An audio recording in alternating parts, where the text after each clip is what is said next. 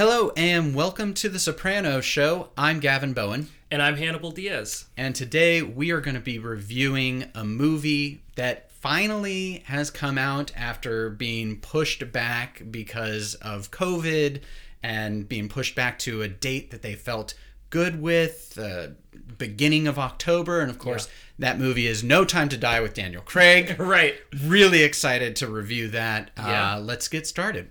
Right. Well, I love the way that they opened it with Bond and well, okay, no. Actually, we are talking about I know. I know.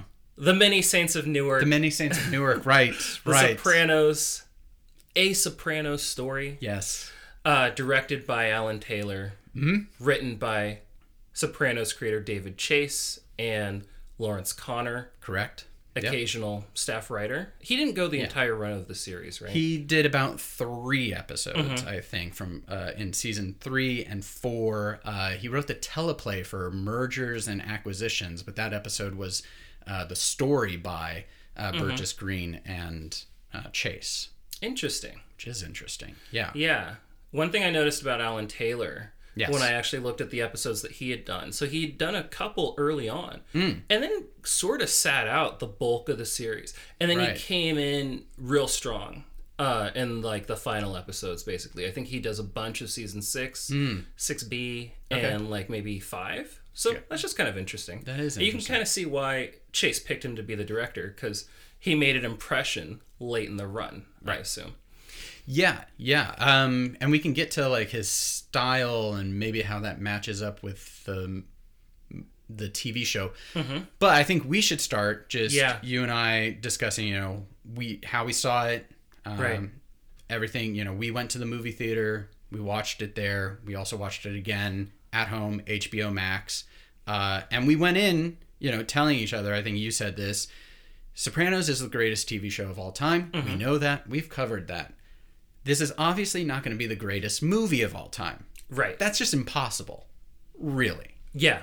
Impossible. But can it be a good uh, attachment to this wonderful series? Yeah, exactly. Uh, I mean, I don't know that I have much to add to that, but yeah, just to like sort of explain that a little bit more. Um, you know, it's just Sopranos the series, as we all know, raised the bar so high, Right. and when you're doing a film of Sopranos, you're not really competing with Sopranos the show anymore. In my opinion, you're competing with some of the greatest films ever made. You know, Godfather, Goodfellas, Yeah. a lot of Scorsese movies. You know, yeah. uh, you're just in a whole different league when you go to the big screen. And so I think it is actually really important to mention up top that yeah, like you said, we saw it on the big screen, and I think that really affected our perception of this movie Right. and it's it's really affected how I just have digested this movie. So let's talk about, let's get into how did this movie suck? Well, I'm Let's- okay. yeah. Let me rephrase. Sorry. Right. Um, hmm. what? Yes. Go. well, here's the thing that I wanted to ask you. Yeah, a- right. as we lead into it. yeah. Uh, what did you want this movie to be? Right. Yeah. Can that's you a good, describe that? That is a good question. I yeah. Um. Well, I just wanted a classic, good soprano story. Mm-hmm. Um, because I and I really wanted to see a badass Dickie Moltisanti. I Yeah. wanted to see who was this guy. I wanted to see if David Chase even had like an inkling when he, you know, mentioned Christopher's father in the TV Mm-hmm. series. Did he did he know what this guy was going to be, Mm-hmm. or is you know he's blanks, you know, blank screen, you know, whatever blank canvas. We're Mm-hmm. drawing him up now. Who is he? I wanted to see a really cool character. I think that's ultimately hearing the title and everything. Yeah, Mm-hmm. I wanted a good Moltisanti. Yeah, yeah. That's what I wanted too. I mean, I think that overall, what I wanted was the feeling that the show gave me amplified. Right. I don't know if maybe that right there is asking too much. That was a high bar. I think. Yeah. I mean, I wasn't like I said, like I very much wasn't expecting the greatest movie of all time. I wasn't Mm-hmm. gonna like say that the movie was crap if it didn't compete with Goodfellas or whatever. I didn't expect that. I'll Yeah. say that. I, I wasn't like, well, this better be as good as good. No. Right. I, I didn't think, again, I didn't think it was possible it was going to be a great movie. I just wanted Sopranos energy, just Mm-hmm. strong. There's a certain feeling, there's a certain energy that that series gives me. Yes. With pretty much every episode Yes. and every like season climax, you know, there was Mm-hmm. just a certain Sopranosness. Yeah. And I just wanted to feel that again. I wanted to feel that force. So did you? No. I didn't either. So what happened when uh, the credits started rolling? I remember we had two very different responses. and Yours was pretty funny. yeah, I said uh, that was pretty bad. Yeah. You said that, and I was sitting there and I was like, I didn't want to say those words. Right. I remember just literally sitting there in my chair, almost Mm-hmm. like squirming, like, I don't want to say, I don't, you know, like, I Half- don't want to condemn yeah. this movie. Halfway through, I was like, Yeah. I can't wait to say this to Hannibal. right. Because this is how I was feeling halfway through the movie. Yeah. I, I didn't think um let's just start uh, let's start we're not gonna obviously we've done all of the episodes and we went scene by scene we're just not gonna do that for a movie um it's just will take way too long but i do want to start right at the beginning i was put off by christopher being the narrator Okay, yeah, talk about that. Because I did want to ask you about how you how you felt about that that big surprise right off the bat. uh yeah yeah it was like oh that's christopher's voice. Oh he's just a disgruntled ghost. Yeah, he he and he's you know coming back to you know rehash uh, what we've already experienced from the TV show, but he seems to be like uh, bitter at his uncle, and I wasn't sure what the point uh, what the point was other than it's about his father, but he makes it all about Tony, and the movie is not about Tony. no, no, But he but the narrator makes it about Tony.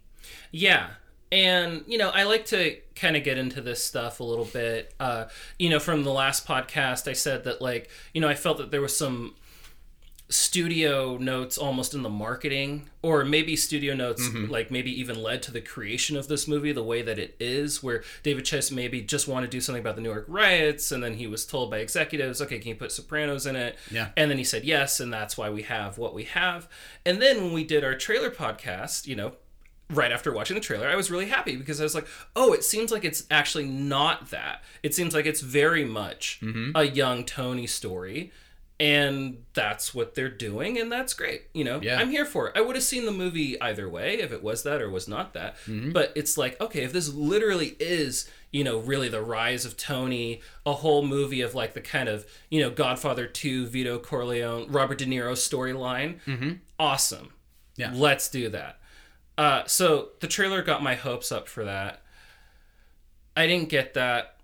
I feel like the marketing was misleading. Yeah. I feel like David Chase would probably agree with me on that too. Sure. Uh, but anyways, all long story short, Christopher felt like something that the studio asked for.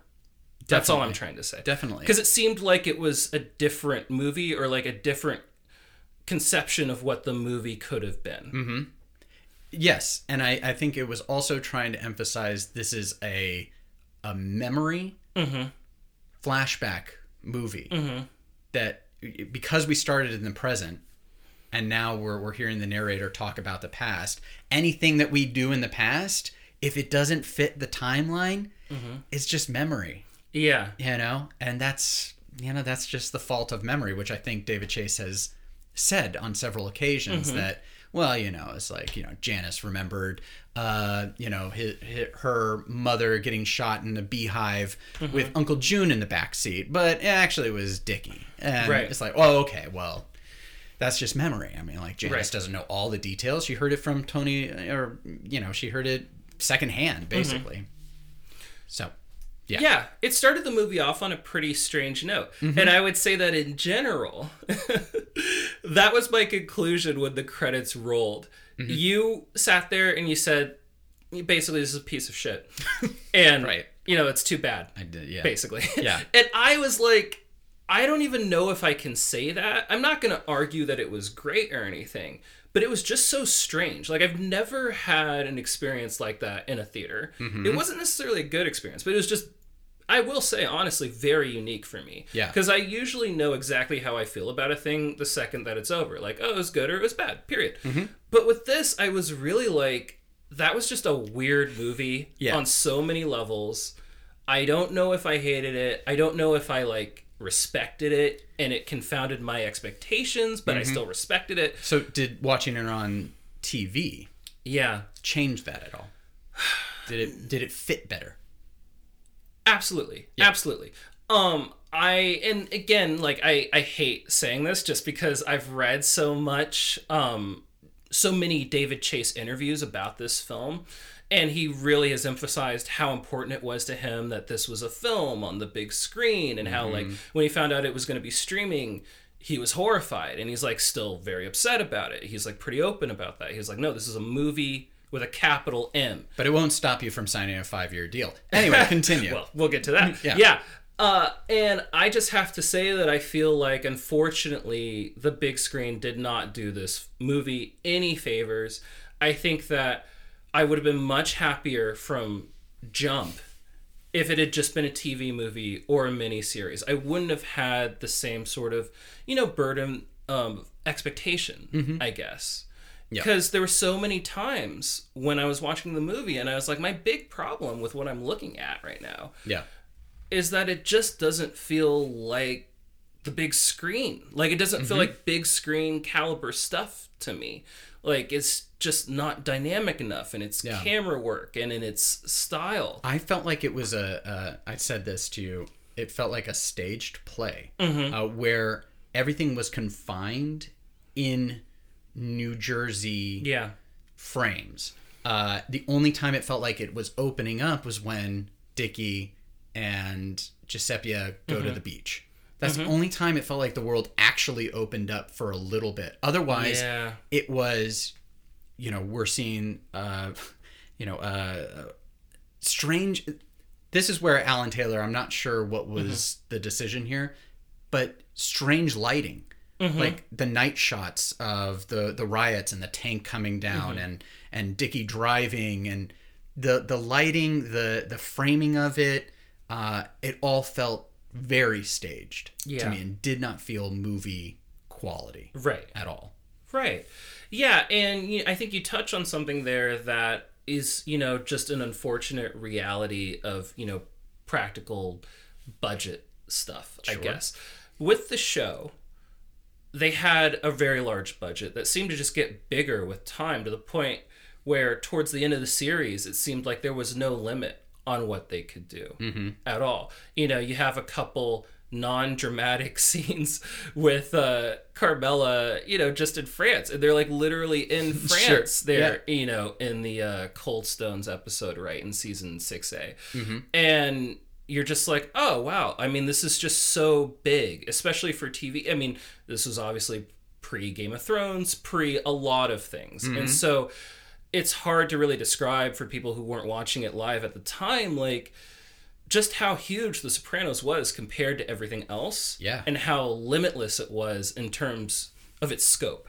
And I think that when you're watching this movie, all of a sudden it you don't have that anymore. Like it Yeah. seems like there actually were limitations and that it was actually kind of restricted um, as far as budget concern budget is concerned. Yeah. Um, they were restricted in terms of like what they could do. Yeah. And you're just like, okay, that's an unfortunate thing, and it's maybe not anyone's fault really. It's just the way that it is, but it still sort of is an inhibitor of this feeling like it's really worthy of the Sopranos name. Right.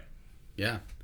So we're we're we're on track right now of Yeah. just kind of describing you know where we think it went wrong. Yes. Uh, we obviously think there are gr- some good things. Yeah, we're not just gonna shit all over the movie. Yeah, yeah, yeah, yeah. It feels like we're, we're we got a nice stack of shit right now. Yeah. uh, and then we're just adding to it. We're gonna get to some of the good stuff. I think it's just good to point out, like, hey, Yeah.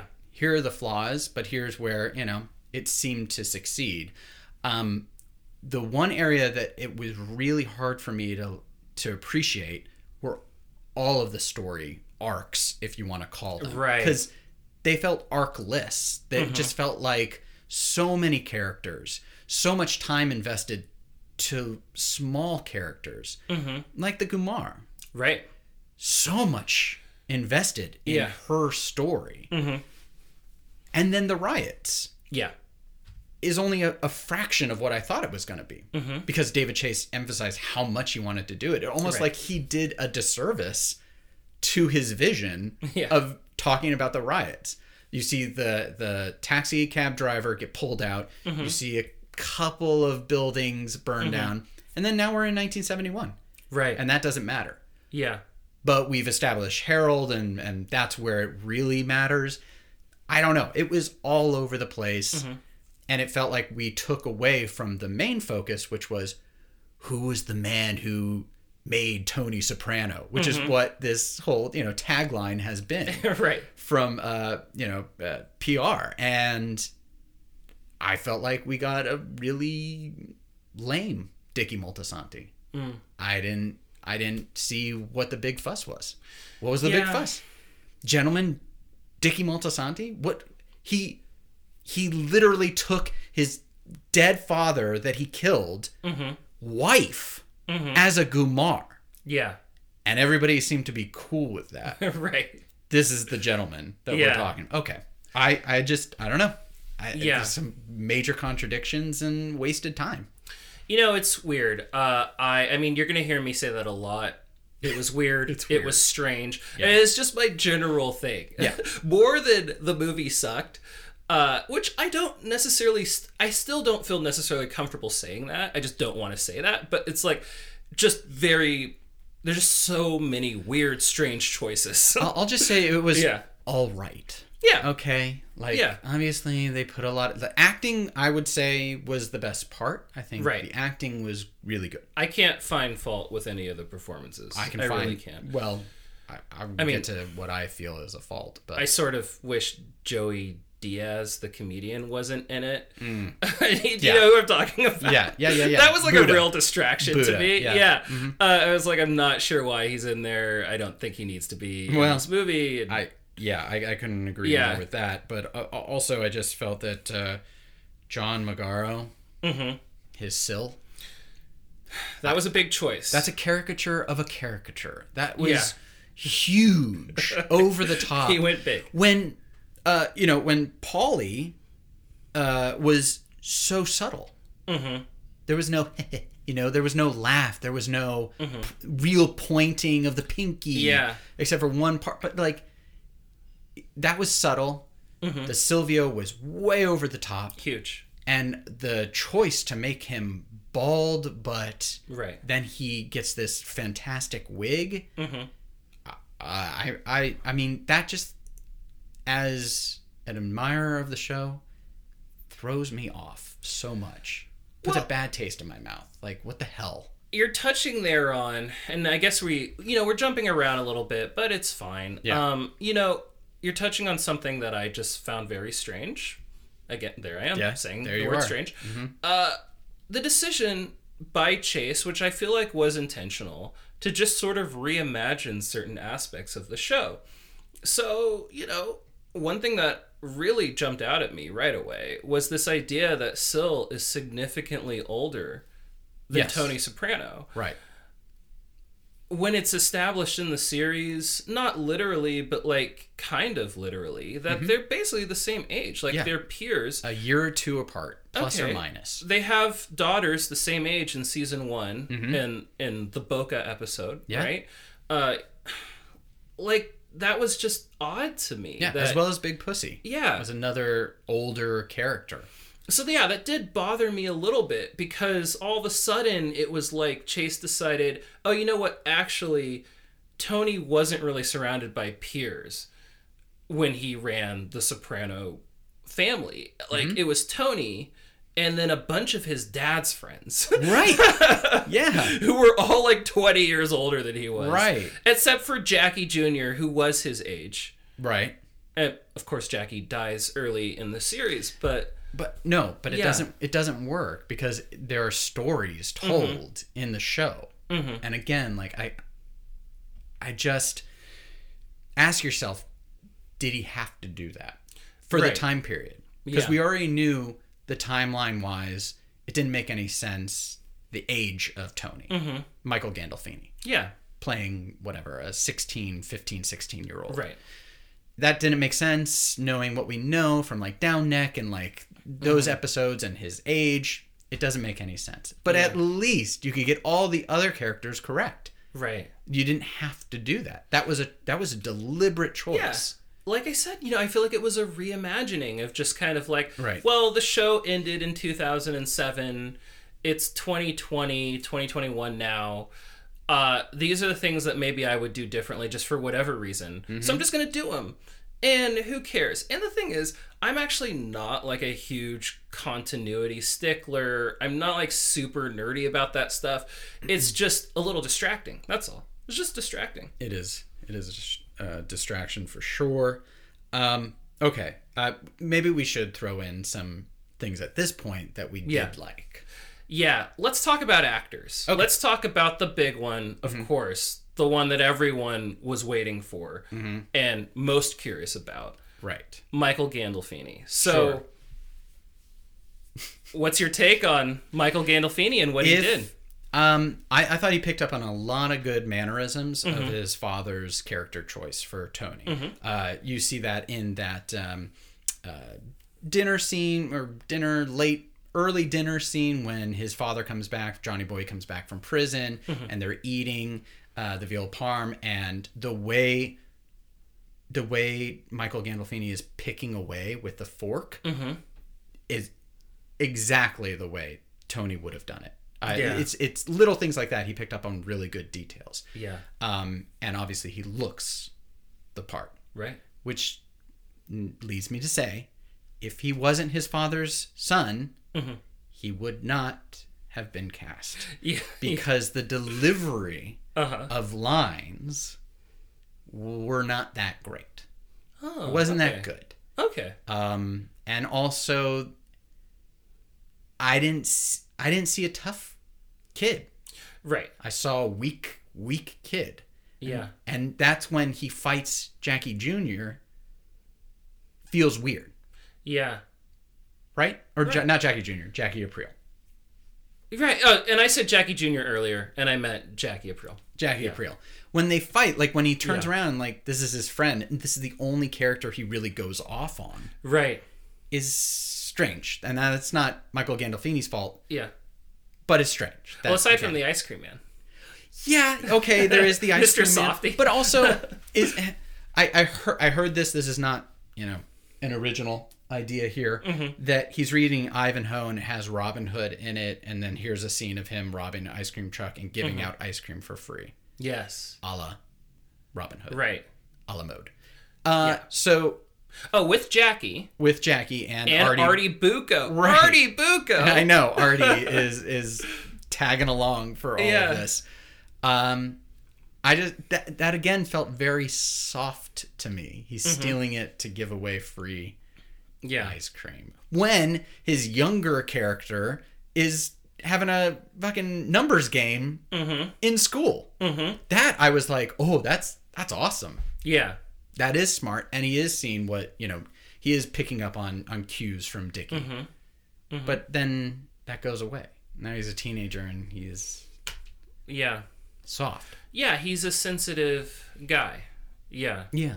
So you know it's interesting. I mean, did you have anything else on No. on Michael Gandolfini? So I feel like I liked him a little bit more than you did. Mm-hmm. I feel like there were definitely just exactly like you said moments where I felt like he channeled his dad so well. Where you were like, that's exactly how James Gandolfini would have moved at that moment. Right. That's exactly for me. There were moments where I was like, that's exactly how he would have said those words Yeah. like that inflection like even you know when he's first introduced um michael you know like midway through the film right which mm-hmm. another shock Right. that half the movie is baby toady Yeah. before we get to teenage toady but you know whatever and i actually thought that the young kid did a surprisingly good job He did. because i didn't even know you know he's not in the marketing so we didn't even know that he existed right. And you know he has some good moments Mm-hmm. you know like when he's talking about like oh jews are in the bible like i remember Yeah. that was maybe the one time in the entire movie when i laughed out loud Right. like, that's a good line and that's just funny It is funny. Yeah. and i can imagine tony at that age saying that kind of thing Mm-hmm. Uh, so yeah, that was good. Um, I feel like Michael Gandolfini did a good job. He emphasized also the like sensitivity I think of the character, and so that's where I think a real deliberate choice was made mm-hmm. by David Chase. Um, and I think that he kind of instructed Michael to do it the way that he did it because he really wanted to make the point, you know, and let's eh, Alan Taylor was the literal director, so I'm sure this was Alan Taylor too. I think that they instructed Michael Gandolfini to remember that this is pre-killer Tony. Mm-hmm. And so I think that softness while sort of frustrating to us as, you know, audience members was very very deliberate. And i think that they mm-hmm. wanted to show this sensitive tony this like he's still just a kid. He doesn't run a criminal empire. He doesn't even really expect to be that person one day. He still has dreams of like Yeah. living the straight life. His ambition is to be a professional football player really. Mm-hmm. And he is sensitive. And i actually think that that leads to a moment that for me was the most poignant moment of the movie. When he has been rebuffed in a big way by Dickie and throws the speakers out of the window and he's basically crying and saying like mm-hmm. I don't want these. I don't want this.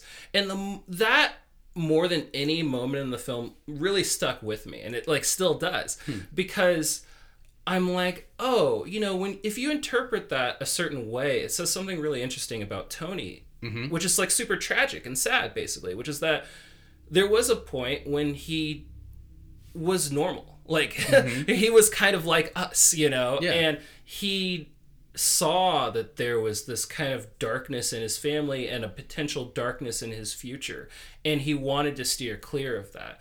And so when he's pushing the stereo equipment out of the window and saying like i don't want this he's saying like i don't want this lifestyle actually and like all of you adults are involved in this thing and like could someone like rescue me from this fate mm-hmm. please mm-hmm. and he's not going to get that you know Right. and so it sort of reframes Tony as like a really tragic figure in a lot of ways. Hmm. And I thought that was interesting. That he becomes corrupt. Yeah, that he becomes corrupt and he becomes a vicious brute. Be- yeah. Yeah. ag- against his own yeah. nature. Yeah, you know, he kind of he grows into that. And I think that that is where for me that's where the movie kind of becomes its strongest because it leans sort of into this tragedy, of course, to the tragic aspect of the fact that Dickie after rebuffing Tony is actually going to meet him the next morning, right? At Holsten's and we all know the significance of Holsten's. Um Tony's waiting there for him. Dickie doesn't show up because Dickie was murdered the night before. Mm-hmm. But what Dickie was going to do, we can assume, is basically have a real sit down heart to heart with Tony and say, like, don't get into this stuff. Like, mm-hmm. don't follow me into this lifestyle. Don't follow me. Don't follow your dad. Like, get as far away from this stuff as you possibly can. Then I think that's all great. Yeah. Then what is the significance of the second pinky swear? Right. The dead pinky swear. so I think that.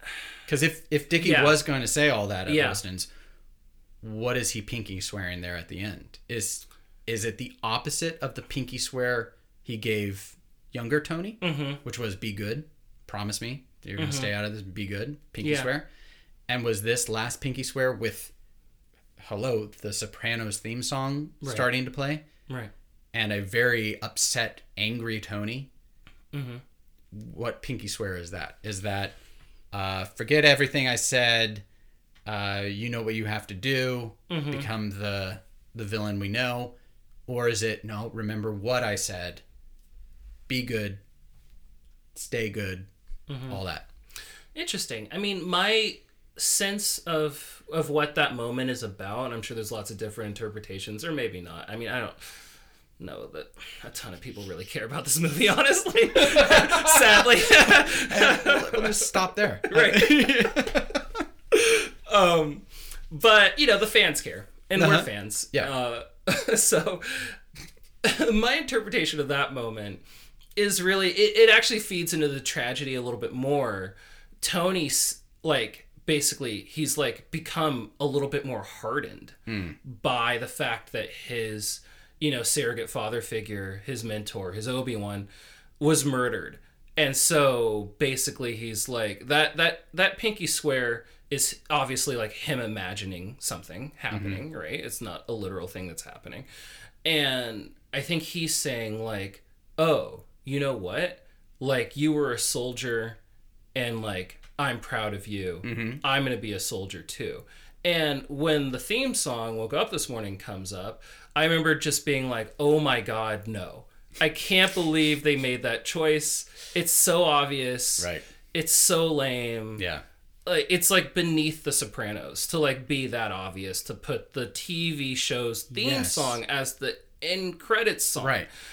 but if you look at it a different way you're like eh, it's maybe an appropriate choice because what that last shot is saying maybe mm-hmm. is that this actually is the birth of the real tony mm. like now he really is on the road Right.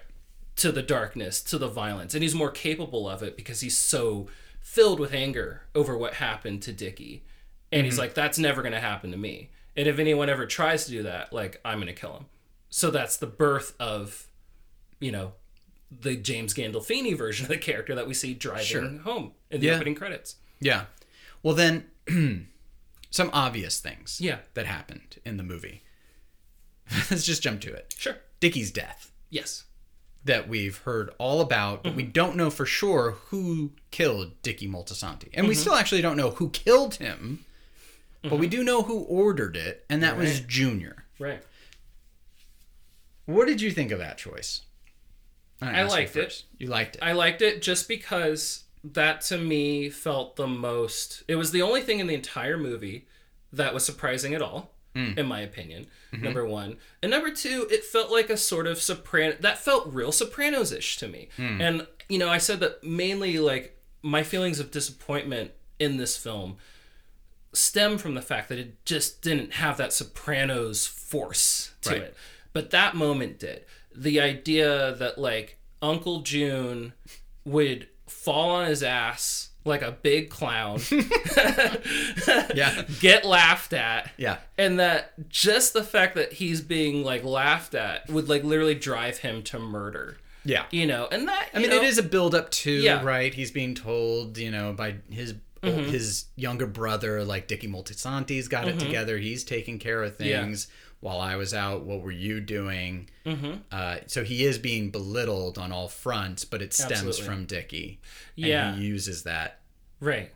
to kill a member of his own like crew. Yeah, yeah, yeah. This is so extreme. very extreme but it seemed like that was a thing that like it did feel like oh, okay this is the kind of thing that actually would happen in the Yeah. show i mean they did a whole episode about how johnny sack wants to kill uh you know um Ralph. ralphie cifaretto over the fat joke you know with jenny. And it's like okay It so was that's really about a fat mole, but right yeah. Sure. yeah.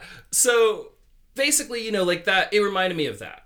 Yes. of just the extremely small thing that can trigger you know the just totally like out of proportion response. Hearing you say that now i i, I appreciate it. I could see I, that works for me. What mm-hmm. also could have worked for me is a little bit of sopranos ambiguity. Yes. And mystery. Right. what happened to the russian you know mm-hmm. sort of thing. Mm-hmm. Who really did kill him? I'd rather we saw the killer not see who the killer is, but see him after killing him, get into the phone booth and call somebody, and we just hear a voice on the other end that maybe sounds like Uncle Junior, but we can't really put it together.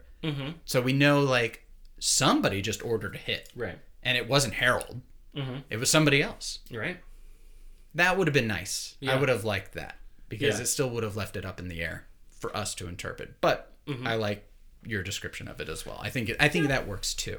Yeah. Um, we should talk about Alessandro yes uh, Nivola uh, and his, I think, excellent uh, acting and and Mm-hmm. Yeah. portrayal of this character, uh, this mythical Mm-hmm. character.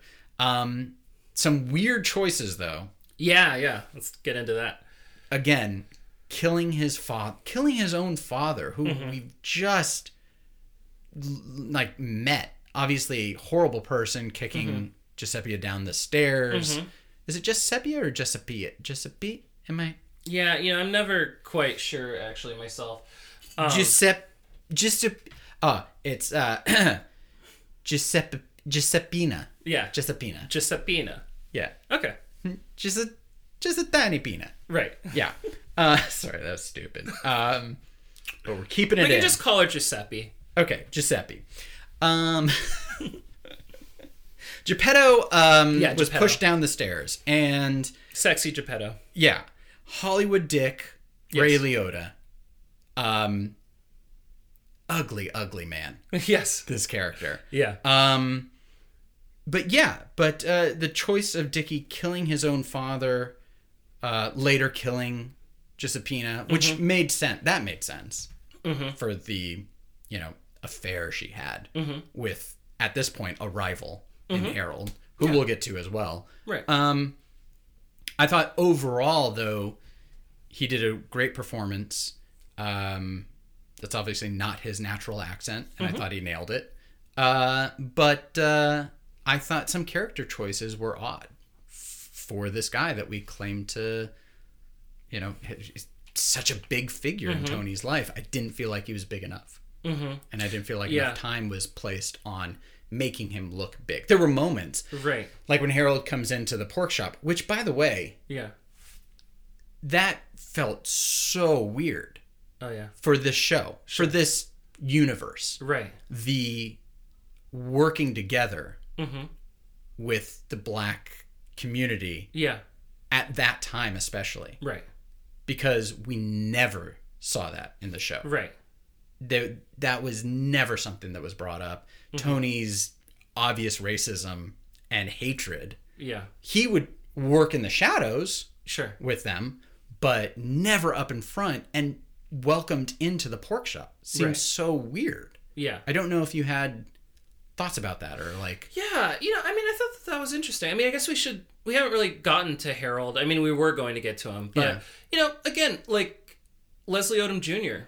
Great. fantastic. I actually really liked what he did with that character. Yeah. I thought that the character was interesting. Hmm. Um, I thought that you know it was it was cool how like you know he kills the guy and then he's got to go on the lam and then when he comes back he's actually like really playing portraying the character as slightly older. Like it's almost like he put on weight a little bit. So like and obviously his hair is longer. He's getting more into like the black power movement and all of that. Um but he really made some subtle choices i thought that like i noticed and i liked. Good. uh, I did think that it was interesting just how, yeah, you're like, well, it seems like things really moved backwards racially over time. Right. Because it, it seems Yeah. like the acceptance, oddly enough, of like, of black people at the time Mm-hmm. and like working with them, like there was like more Right. in the 60s than there was 30 years later Right. And you're like that's Yeah. kind of weird like yeah, and I was gonna say one of the choices for Dickie as Yeah. being like a a cool, sly, Mm-hmm. you know, calculating character uh, is when was it Willie overalls or Leon overalls? leon Okay, Willie is the one that Tony eventually right kills. who also so- seems i think to be an older guy yeah, yes, but- yes, um, who could be a, a relative of this i have to assume Yeah. Yeah. So um, he tells him like, if it were me, I'd feel ashamed, like Mm-hmm. Right. saying those words that this Yeah. Mm-hmm. punk kid got away from me. Like that is so calculating, so cool. Now, does Tony ever experience and like hear that kind of stuff? Because that felt Right. like a Tony thing yeah sure to say.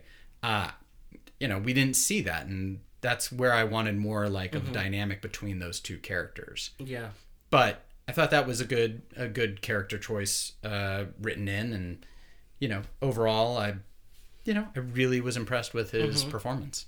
Yeah, yeah. I thought that he did a really good job, and you know, it's funny because that reminds me of something about Michael Gandolfini is that his performance became even better to me the more I thought about it because he. So talking Sopranos, right? They did a special on this episode, and they interviewed like a lot of the main cast, and I guess I had never heard Michael Gandolfini's speaking voice before, but I was like, oh, he just like sounds like me and you.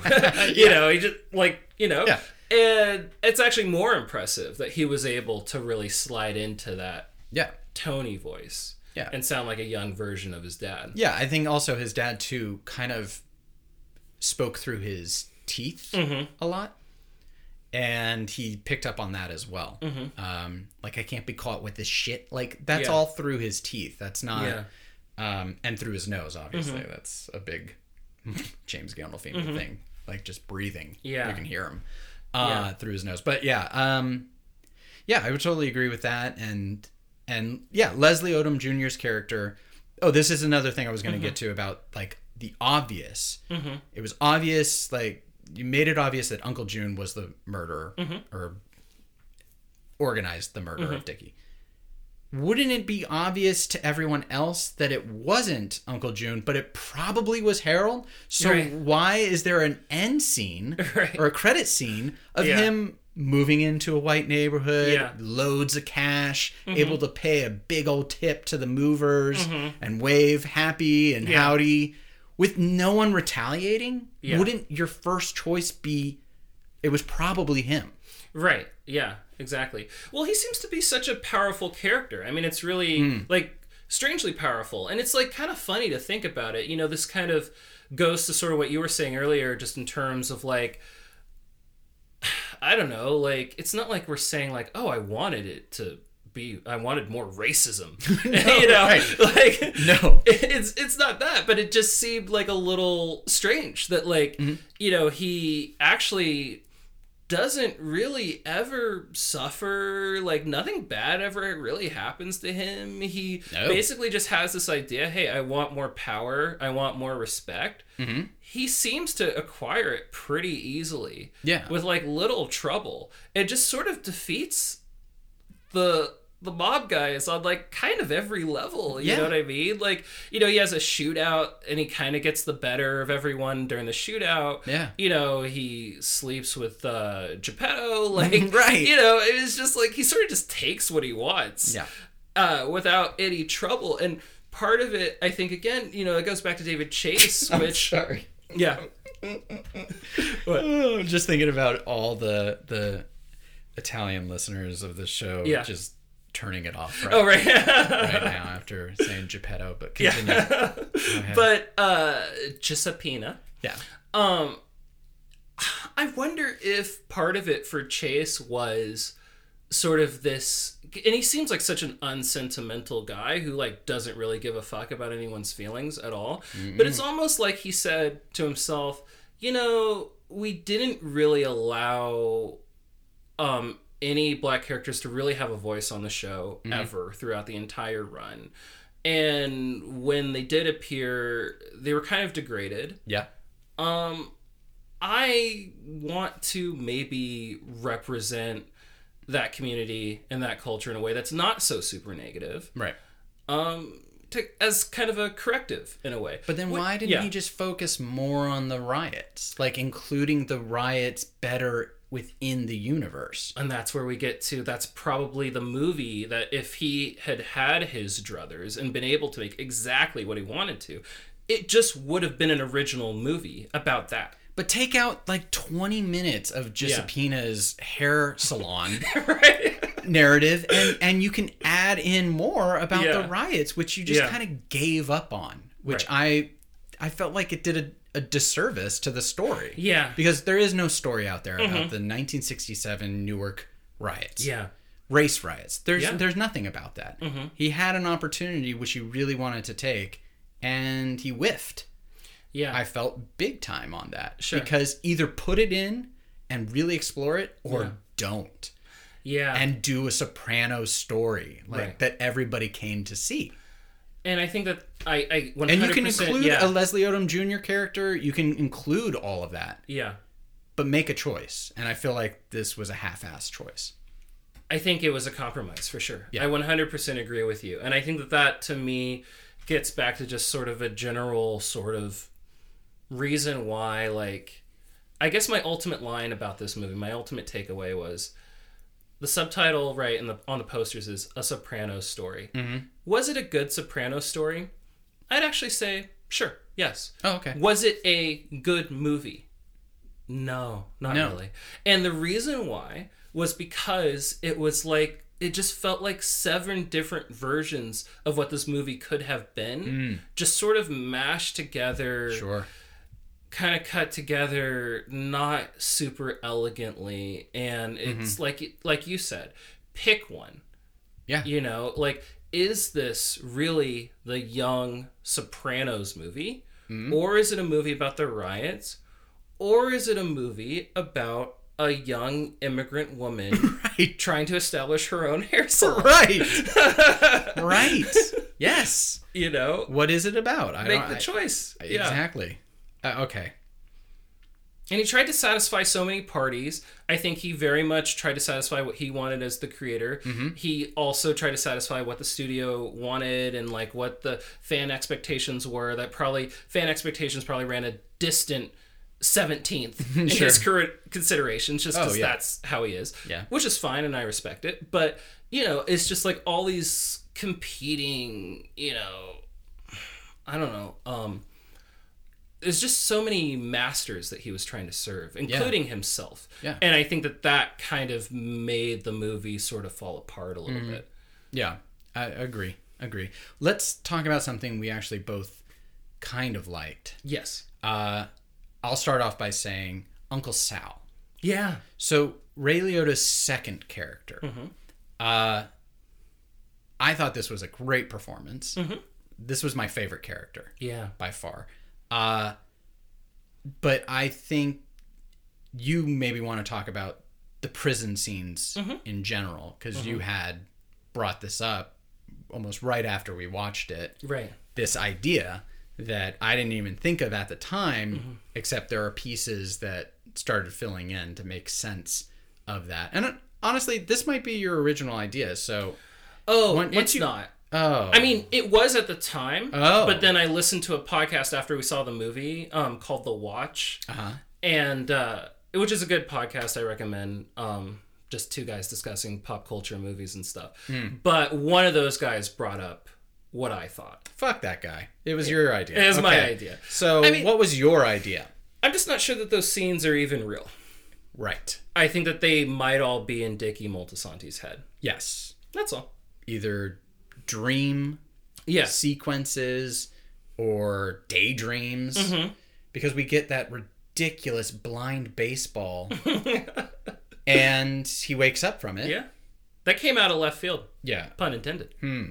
and sal's not there Right. right is this even a twin or Yeah. is this just a different representation of his father like a, an Yeah. ideal of his father that he Right. wish he had Yeah. right coming into the prison saying i want to do a good deed Yeah. i don't know what what does that even mean that kind of language Right. very bizarre it's just kind of there's a dream like t- dreamlikeness to it. There's Mm-hmm. a sort of and just the way that like Ray Liotta as that character loved that performance Mm-hmm. absolutely. I think he did a great job. You know, fun sort of Sopranos thing. I don't know what Chase's obsession is with twins, but Sure. this is like the third set of twins that we get, right? Yeah. I, I think it's the third. I mean, the Cusimano sisters, Yeah. uh, the Parisis, yeah and now the you know Hollywood Dick and Sally. Yeah. Right. It, so it's that's just kind of odd. Mm-hmm. And then just the way that he talks, it's like a ghost, and like he's so. You think he's when he first sits down, you think he's going to be like this brutal, horrible person, Mm-hmm. and he's not. He's just a guy who like listens and is like really calm. Mm-hmm. Seems to weirdly know everything. Like seems to instantly know that his nephew murdered uh you know Sally's brother Mm-hmm. and seems to not care about that at all and then also understands what's happening with Giuseppina you know and Yeah. like seems to not care about it at all he just seems to know too much seems to know what might come of Mm-hmm. his relations with yeah Tony, and he's all like super spiritual too right? the, like Speaks a you lot know about God and Buddha. yeah and- it's the wanting all this like philosophical stuff Mm-hmm. Right. um and he just wants his jazz and he wants to like you know talk about spirituality and Mm-hmm. and just listen yeah, uh, without judgment mm-hmm. and that's just so strange very. and the fact that like he only seems to really even exist to Dickie Yeah. like no one else even mentions the Sally character seems aware of him in any way Right, and and this felt very Sopranos Mm-hmm. to me. Actually, I mean, how many dream sequences do we have Mm-hmm. in the TV show, and how many, um, you know, uh, m- moments of, is this real? Mm-hmm. Is this not real? This mm-hmm. this felt very Sopranos. Yeah, yeah. And there is such an ambiguity to it. And like mm-hmm. you said, you wanted more of that ambiguity. And you really get it in those scenes, I feel mm-hmm. like. There was something that I didn't think about when we saw it on the big screen, but I did think about it when I streamed it on HBO Max, was there was this one shot, like in the funeral scene at the end, uh, you know, like it, you know, Dick is dead. And we kind of pan over the people that are there, you know, mourning him, and you just see this like line of kids. And I literally like it goes to the next shot, but I rewound it and I paused because I was like, wait, what's that shot about? Mm. Like, why are we focusing on these kids who aren't even characters? And then I was like, wait a minute, two of those kids are wearing sunglasses. No. Yeah. Yeah. Oh so it's like that's the blind baseball team. They are there to mourn their coach. Stop it. I actually took a picture. I'll show you afterwards. No, no, show me right now. Okay. Wanna, well, let's do this live because Yeah. that's ridiculous. Oh, where is? I mean, we can still be right though, right? yeah. That that's just No, but I literally took a picture ad. of this because I was just like, oh, that's so strange, and this is intentional. So like, that's a shot that's held on oh my for like a couple seconds, Oh and I was my just, and then it goes to the God, next you're shot, and I was right. just like, wait, why? Why? Yes. Wait, am I supposed to know who these people are? oh my god. And then sunglasses, kids, they're blind.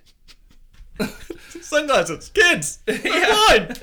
yeah, that's hilarious. yeah. That's really funny.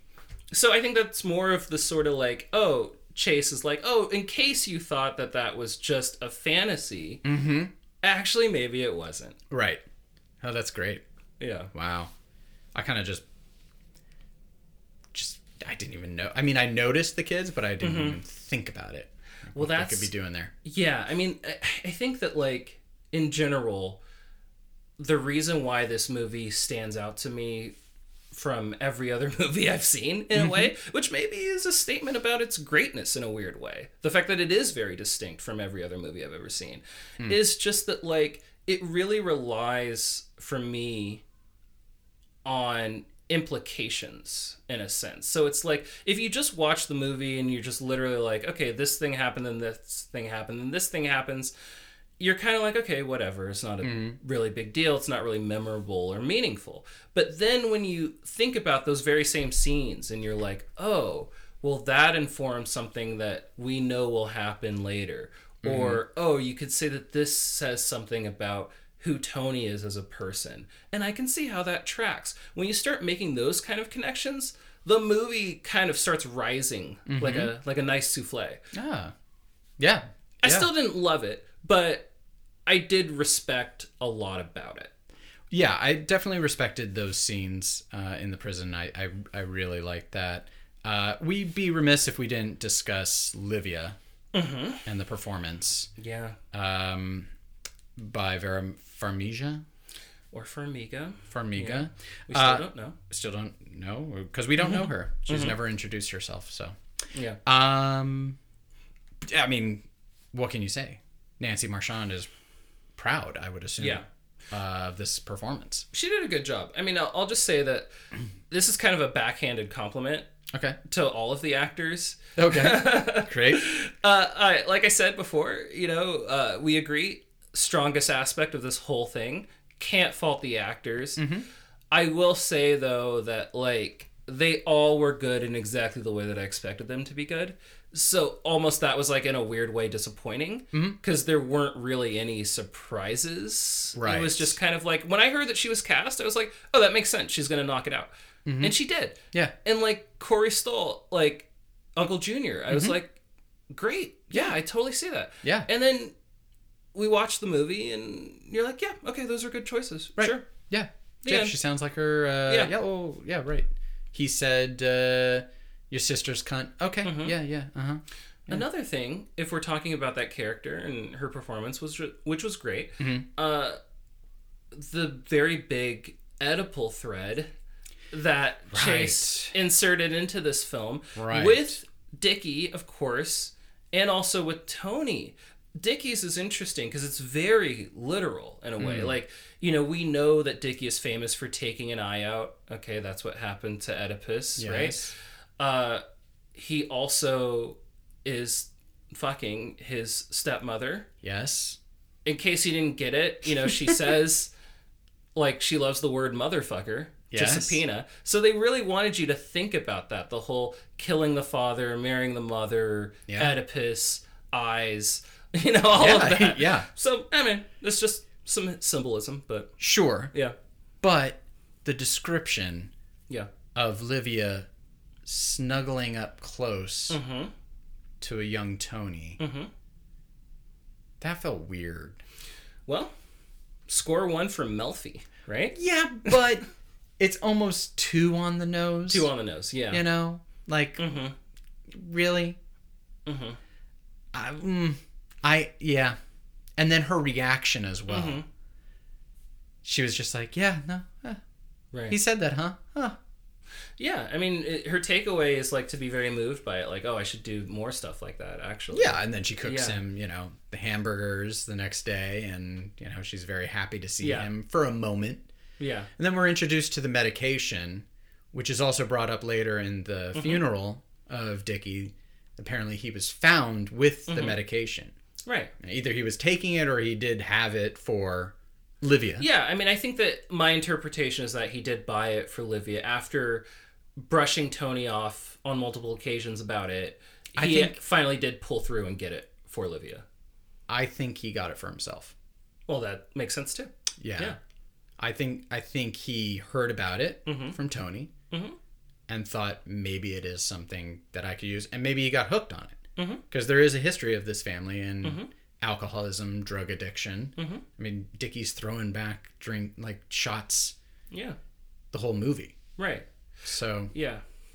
I mean, it's an interesting character. Just to it's it's strange. I'm not even saying that this works, but just that deliberate choice of like a guy who's basically not really that violent, trying to be a great guy, but then he will just suddenly erupt into monstrous, extreme violence. Yeah. And it's almost like he becomes a different person. Yeah. And then when he's done with that, doing that, it's like this, oh, what have I done? Yeah. Sort of thing. Yeah. And I think it's kind of interesting, you know, when we get to the end, you know, right before he's killed, basically, and like, you know, he just is sitting by himself and he just starts crying, you know, Yeah. and it's just like, oh, this is such an interesting thing to see happen. We never really got a character Right. like this in the series, The Sopranos. And, Mm-hmm. you know, I thought that, that was interesting. You know, it just Yeah. shows really that, like, he is the Tony of this story, yeah, right?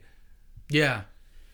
You know what it just reminded me of Mm-hmm. seeing that scene was when Tom Hanks breaks down in Saving Private Ryan. Oh, yeah. that like he's keeping this Mm-hmm. I'm the leader persona this whole time this tragic thing occurs Mm-hmm. and behind closed door he has to like let out this emotion that Yeah. he's been holding in for so long Yeah. Yeah. um just made me think of that but yeah. yeah the um the movie was not without its easter eggs Right.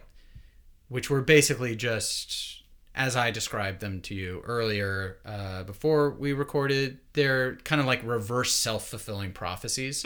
Because okay, yeah, when we see them, we we knew that yeah, you're just Yeah. you're just doing something we came to expect. So Mm-hmm. for me, they weren't that.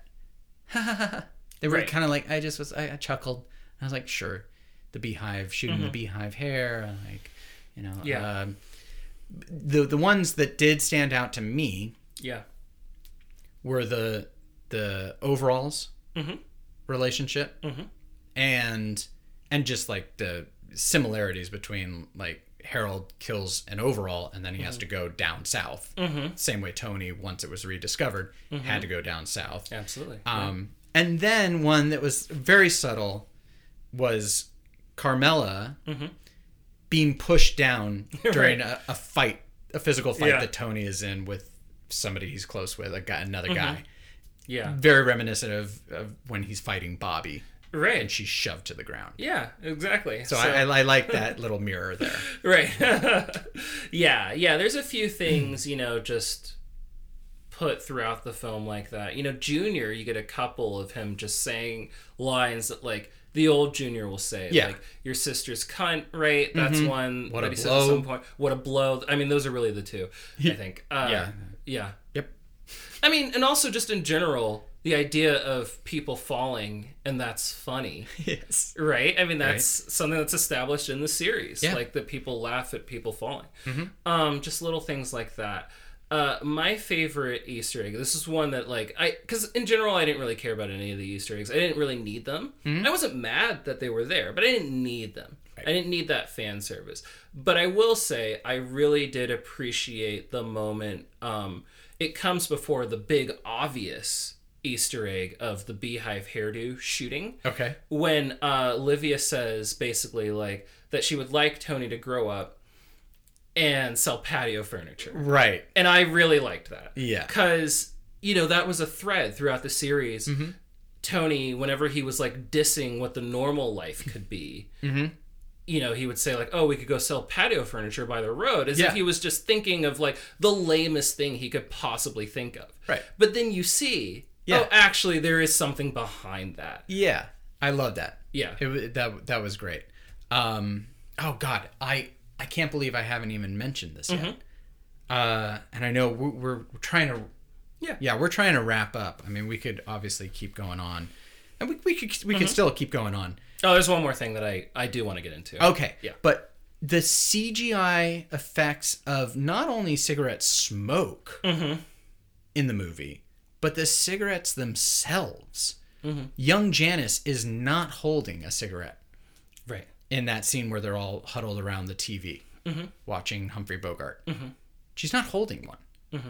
Uh, I don't think Joey Diaz is.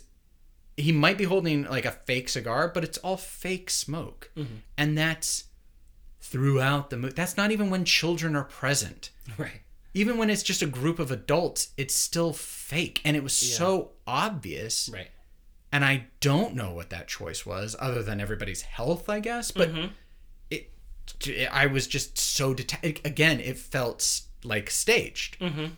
Uh, like when young, young, young Tony and uh, Artie Bucco before they go into Holsten's. That's not a real cigarette. Yeah. It's not even lit. It's like a fake staged prop. Yeah. What the hell? I don't know. Yeah, I don't know if that's some Weird. new law or something because you know cigarette smoking on film is usually not real cigarettes. It's like herbal Sure. cigarettes or something. Sure. Uh, but it, I mean, it's still a physical prop with physical smoke, Right. and Because Yeah. you're in a physical world. I don't know what the explanation is, honestly. Yeah. Yeah, that that's It was that's just real- another thing that I when I saw that I was like, am I? Just didn't. I didn't get it. It was weird. Took me out. Yeah, That's the thing. I was taken out of the enjoyment a Right. lot in the movie. I think that was That's my overall problem. is Yeah. that I was just pulled out, and then like the half glass, glass half empty. Mm-hmm. Yeah. Gavin was like, no, no, no, no. This will not Yeah. do. I totally get that. Okay, one thing I did really want to touch on. Yes, Uh, we don't spend a lot of time on it. It's all right. Bernthal as Johnny Boy. yeah, That was interesting. yeah, Again, a reimagining. That is a Mm-hmm. very different version of the character uh, than than what was represented in the series. right. Yeah. Yeah, what you think? Uh, yeah, well, uh, I thought in the show he was more wrapped around Livia's finger. In the movie, it seemed like he just caused her havoc yeah. and got away with it. Yeah. And he seems like a super like my my impression, I think I, I mentioned this when we talked about the trailer, is that, you know, the impression that I got from Johnny Boy in the show was that he never became boss really because he was just a little too dumb, like and just a little too sloppy mm-hmm. and he wasn't like really cunning enough to ever like take a position of real authority. Mm-hmm. But this Johnny Boy is very different. Like he's very aggressive, very vicious Yeah. cunning and like you almost like see like oh he really everyone's afraid of him Well, he's he's I Yeah. believe a captain. yeah He's capo. yeah yeah Because uh, Dickie refers to him as Skipper. Mm-hmm. Mm-hmm. That's an obvious right reference to his authority right right below Eckley, Yeah. Who's David Chase apparently. Exactly. Yeah. David Chase plays exactly. Yeah. Yeah. I, I, I read that today. Yeah. Yeah. Yeah, so that was just interesting. I mean, I don't neither here nor there. I, it's just that like that's another reimagining of Right. like okay, you completely like, you know, some characters are exactly what they were. Like, okay, yeah, that's young Livia. Period. Mm-hmm. No real changes. Maybe softened a little bit actually. Mm. Because, you know, when, you know, and this ties into Johnny Boy. You know, he he charges into the house after he's gotten out of prison Yep. and he immediately starts screaming about the black people that have moved in down the street. Right. So you're like, okay, this guy's a super racist asshole. Yeah. Livia actually pushes back against that and is like, oh, you know, he's a doctor. Like, what's the big deal? Basically, like she's not upset by it, Yeah. That's and you're true. like, oh, well, like the Livia of the show was more racist. I mean, maybe Yeah. just, you know, that came with age or Sure. something. I, I think Yeah. it had to play it it had to be a reason why Tony ends up Mm-hmm. the way he is. Yeah, The the racist character. exactly. Because he didn't get it from Dickie. Right. Because Dickie was working with him. Yeah. And he actually like you get the sense that Dickie genuinely liked Harold in the Yeah. beginning. Like it actually wasn't like he he didn't It was like a working relationship. it was a working relationship. he had him Yeah. join him in his car. Yeah. Drove him around. Yeah. And then you had this subtle thing that he would do, um, that Nivola would do, or the character, or whatever, where like, you know, he would be less nice to him when he was in the presence of the guys, Mm-hmm. in a way. Or if he wanted to talk to him in like the way that they were used to talking, he'd always bring him away from the other guys. Mm-hmm. And so that kind of demonstrated in a way, like, oh, he doesn't really hate Harold. He has to sort of perform it because Yeah. these other guys are more racist than he is. But you know, it's just sort of an interesting thing. Yeah, and it probably I mean it, it probably definitely uh, feeds into his his rage once Right. he discovers that Giuseppina Yeah. has slept with him. Right. Because you're Yeah. like, wait, whoa, whoa, whoa, whoa. We're friends. Yeah, Yeah. thought we were Yeah. on on good terms here. Yeah. And then maybe, you know, even it feeds into Tony's older Tony's racism because the, again, with the softer Tony, like you literally see that when Harold says hey to uh, teenage Tony, Tony just nods back at him like Right. Mm-hmm. no problem, no issue, like has no animosity towards that guy whatsoever. Correct. But then maybe you know Tony grows up thinking like, oh, this guy and his people were behind the murder Right. of my father figure. Yeah. So I mean that's going to cause a buildup of Yeah, and who knows if the Yeah. Mm-hmm. Willie Overall character was maybe, you know, if that was Tony's first hit, Mm-hmm. maybe it was maybe somebody played like the same trick that Tony played on Christopher. right. Like this is the guy we think killed Dickie, yeah. so we need you to take care of him. And he's like, "Well, fuck yeah, I'll take care of him." Yeah. maybe. Yeah. Uh, a couple other quick things. I did like the fact that the guy's name is Hollywood Dick, and then his grandson's, you know, big ambition is to go to Hollywood. So it's Sure. a fun little connection. And then mm-hmm. also Holsten's, you know, we've talked about how the pool in the show is basically a metaphor for family. It's like symbolic of family. Mm-hmm. And I haven't seen this anyplace else, although I'm sure someone else has said it. Mm-hmm. But Holsten's appears twice in this movie, and it seems to when you add it to like its place in the series, obviously the final scene of the entire series, it seems to be symbolic of endings. Now I don't know what that necessarily means, but like Chase is clearly deliberately honed in on whatever this is. It just means the end Yes. because we see it when we transition from younger Tony to slightly Mm-hmm. older Tony, and then when Tony basically has the realization in a way that like Dickie's not coming Yep. because he's dead. You know, another end. So that's interesting. I That's appreciate great. that. That's great. Yeah, I, I like that a lot. Um, but I'm sorry, I'm looking it up right now. You were not the original Oh, uh, on that yeah. idea, so I'm sorry. well, Yeah. okay. I guess I don't win the prize. This is what happens when we wait two weeks Yeah. to do a podcast. You know? Yeah. Jeez. Um, God. Well, obviously, you, the listener, is going to say, "Well, why didn't they talk about this? And what about this? What about this?" Hey, we can carry on this conversation yeah. online. Um, you know, on Twitter, we can maybe recap. You know, more uh, down the road. Who knows? I think we should finish by asking ourselves what do the next five years of David Chase's contract look like and what should as if we were going to imagine the next a soprano story Mm-hmm. what would you want to see Right, yeah. So just in case you don't know, David Chase recently signed a five-year deal, some unspecified amount of money, some unspecified number of projects that he's going to be developing for HBO in the mm-hmm. future. So does that mean movies? Does that mean series? We have no idea. Uh, I have to assume that we're going to get more Sopranos content in some way. Mm-hmm. And I feel like what you would naturally do is retain Michael Gandolfini and mm-hmm. do I mean this is so obvious, but like just do a show that takes place in the 80s. Yeah. Maybe a mini series or like a movie or something. Mm-hmm. Just do Tony in the 80s. Probably he's a little bit harder now. He's like it, it's more the sort of he's a soldier let's say He's a soldier. established yeah, and it's more I think a film or mini series. I assume it wouldn't be a full series, just a sequel series or prequel series or whatever. Mm-hmm. It's more what, you know, maybe we imagined this movie was going to be, or at least what they advertised this movie as, where mm-hmm. like, you know, he's really making his bones, he's coming up through the ranks Right. and you know, he's also dealing with his first like panic attacks or whatever. know. yeah I- I well could that's see that's that. kind of something i was thinking about of this movie Mhm. we didn't get any of that No. and yeah. get a panic attack Yeah, no, he's not there yet. Like I was expecting, I was expecting. he should be there though because in the Yeah. show he passed out Mhm. earlier than that Yeah, I don't know. I was expecting three big things that never happened actually in this movie. titties Uh, no they were there No, that no, the, the titties made it in. Um, I mean that was number one, of course. No, that's a joke. Um, That's that's a joke. Just in case Yeah. your fiance is listening, that was a joke. um, number one, I was like, oh, we're gonna get like a Tony dream sequence of some kind. Didn't happen.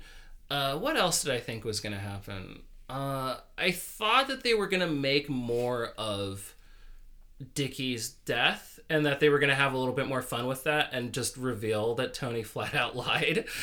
I was kind of expecting Yeah. that, but you know, it turns out that like no, it's basically what happened, like the TV trays and everything, and you know, whoever shot Dickie, it doesn't actually really matter. Okay, maybe it was the cop, maybe it wasn't. The point is, it's just some guy. Yeah. It's- it's not important. Um. so I thought that they were gonna make more of that, Yeah. and they didn't. And then I guess I thought I was gonna see at least a panic attack or 2 Mm-hmm. That didn't happen. And then I guess I thought I was gonna see a little bit more of Tony's connection with a young Christopher. But I guess Christopher literally is a baby, so you can't really do anything with that. Yeah. Although the sort of slightly cheesy and don't focus i would say just in general just gen- general note if i could be so presumptive to to give the master a, a note um it doesn't need to be a movie Sure. it doesn't need to be a movie movie No. on the big screen No.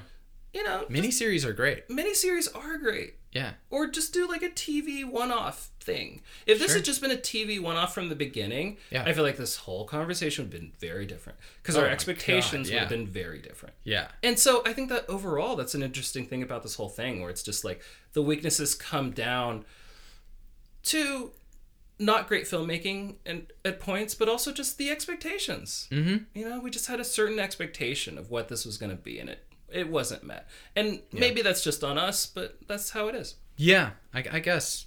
I don't know. It'd be great to hear, you know, what you guys uh, think. You all listening. Jay Mankiewicz wrote for Orson. Leave that in. It'd be great to, you know, hear what you guys uh, have to say about the movie. I know there's, you know, a lot already said out there and everything, but you know, we've, uh, I think we've explored, you know, some some of the weaknesses. Definitely, you know, some of the good stuff as well. it wasn't all bad. It Wasn't all bad. wasn't all bad. Um, yeah, but hey, for the first shot at uh, a Sopranos movie, okay, we got a little bit of what we wanted.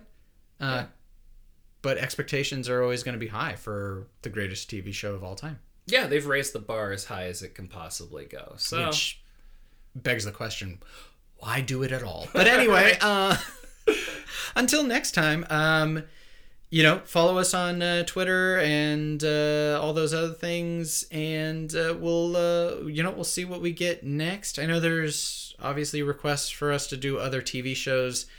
You have n- no idea how difficult it is to do a podcast from your house. Uh, With your sleeping baby in the next room. right? especially when you have uh, an eight eight month old. So Gavin does, not me. yeah, yeah. Uh, so you know, uh, maybe uh, I don't know. We'll see. I mean, this is the Soprano show. I, I feel like it would be fun to make this a like lifetime project, and whenever we get another spinoff, we yeah. will reappear in your podcast feed. Yeah.